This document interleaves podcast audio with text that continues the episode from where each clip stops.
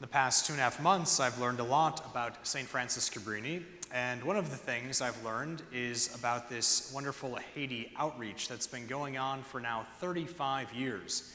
It's a very, very impressive outreach. I know many of you have taken part in various ways. We've had about 50 parishioners who've actually gone down to Haiti to serve there, which is rather remarkable.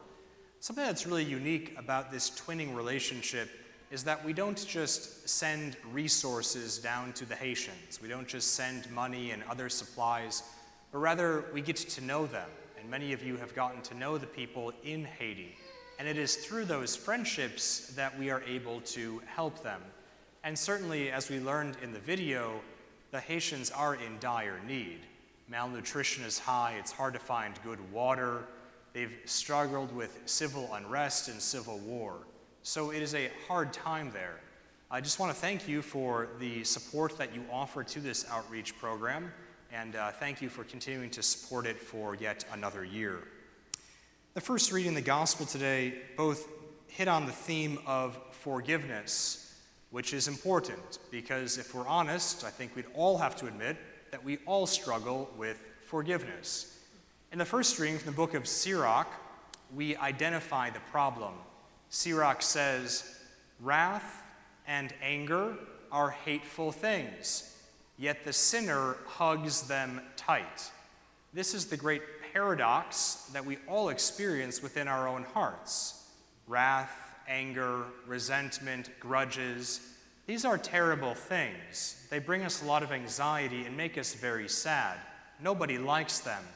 Yet, what do we sinners do? We cling to them we hug them tight, as the author of the book of Sirach says. This is the problem. So, what are we going to do about it? Well, I think we can find a solution by looking to the gospel.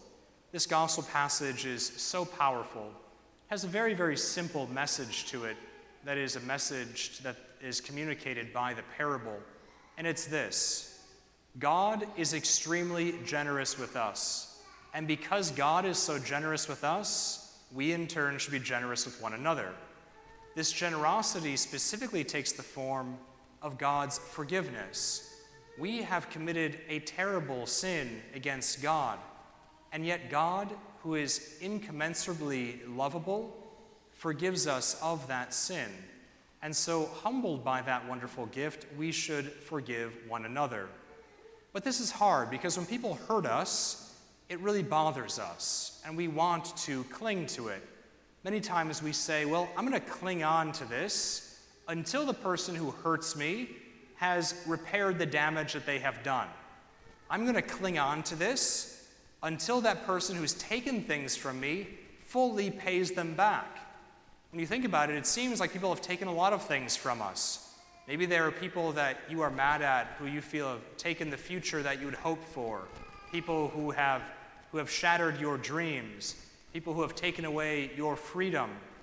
There are all sorts of people who we think have taken things from us, and because of this, we hang on to these grudges, we cling to the resentment until they pay it back. But, friends, in this life, people don't pay it back. And in this life, people don't repair the damage that they have done. And so we all have to ask ourselves a question How are we going to move forward? Are we going to move forward clinging to the resentment and to the grudges? Or are we going to act like God and be extremely generous in forgiving, even when we don't think that people deserve our forgiveness? If we're going to do this, I would recommend that we all spend a lot of time meditating upon the crucifixion there we see the infinite love of God on full display. Our sins have put Christ on the cross, and yet he responds by loving us to the very end. It is that perfect love that satisfies for our sin. Because we have been loved in that sort of way, we should be humbled, and we should be a little more generous in bestowing love and mercy upon one another.